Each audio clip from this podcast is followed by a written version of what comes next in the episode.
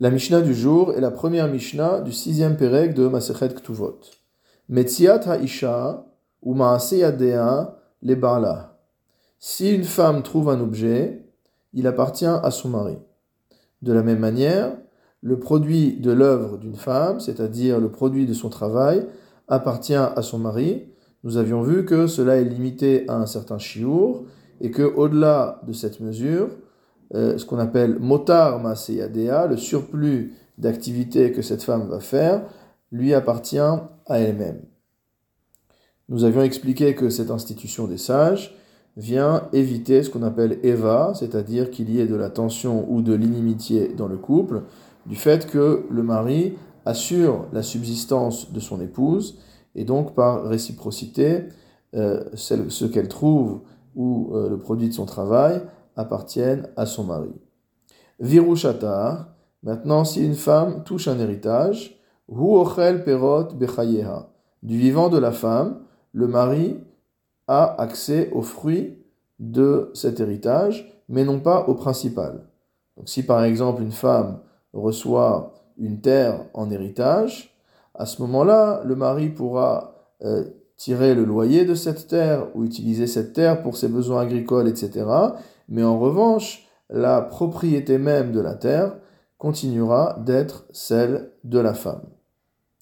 Nous voyons dans la Mishnah Babakama, à la première Mishnah du huitième chapitre, que si jamais quelqu'un blesse un autre homme, il devra lui payer cinq types de compensations différentes. Premièrement, le Nezek, c'est-à-dire la compensation euh, directe du dommage qui a été causé. Deuxièmement, Tsahar, une compensation financière pour la peine qui a été causée. Troisièmement, Ripouille, les frais médicaux. Quatrièmement, Chevet, c'est-à-dire euh, la compensation financière de l'invalidité, du fait que pendant toute la période de convalescence, euh, celui qui a été blessé ne pourra pas travailler ou pourra moins bien travailler.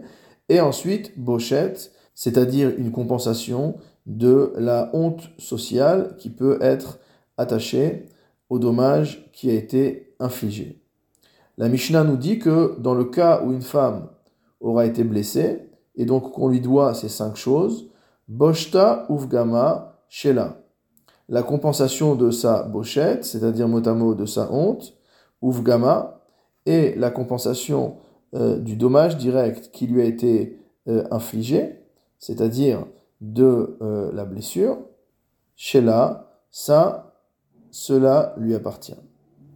Rabbi Yehuda ben Betera Omer, Rabbi Yehuda ben Betera euh, pense différemment, et il nous dit que Bisman Sheba Seter, La Halakim Velo Echad. Si jamais le dommage qui a été causé n'est pas visible à l'œil nu, alors elle partagera son bochette, sa compensation de bochette et de bgam avec le mari, à savoir deux tiers pour elle et un tiers pour lui. Là, chez Nechalakim, velo echad. Bisman chez Bagaloy, si jamais au contraire il s'agit d'un dommage qui est visible à l'extérieur, lo chez Nechalakim, vela echad. Il y aura deux tiers pour lui et un tiers pour elle.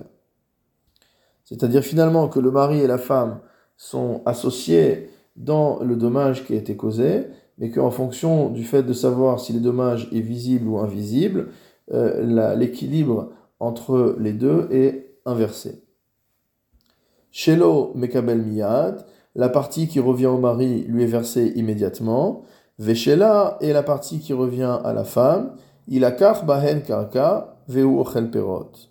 Sera utilisé pour acheter un terrain et le mari pourra profiter des fruits de ce terrain, bien que le terrain lui-même soit la propriété de son épouse.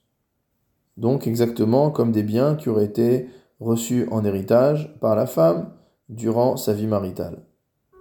D'après le Tanakama, selon lequel il n'y a pas de partage sur Bochette et Begam, sur ces deux types de compensation entre le mari et la femme, mais que tout appartient à la femme, alors ce sera la totalité de cette compensation qui sera affectée à l'achat d'un terrain dont le mari pourra profiter des fruits, mais la halacha est comme Rabbi Yehuda.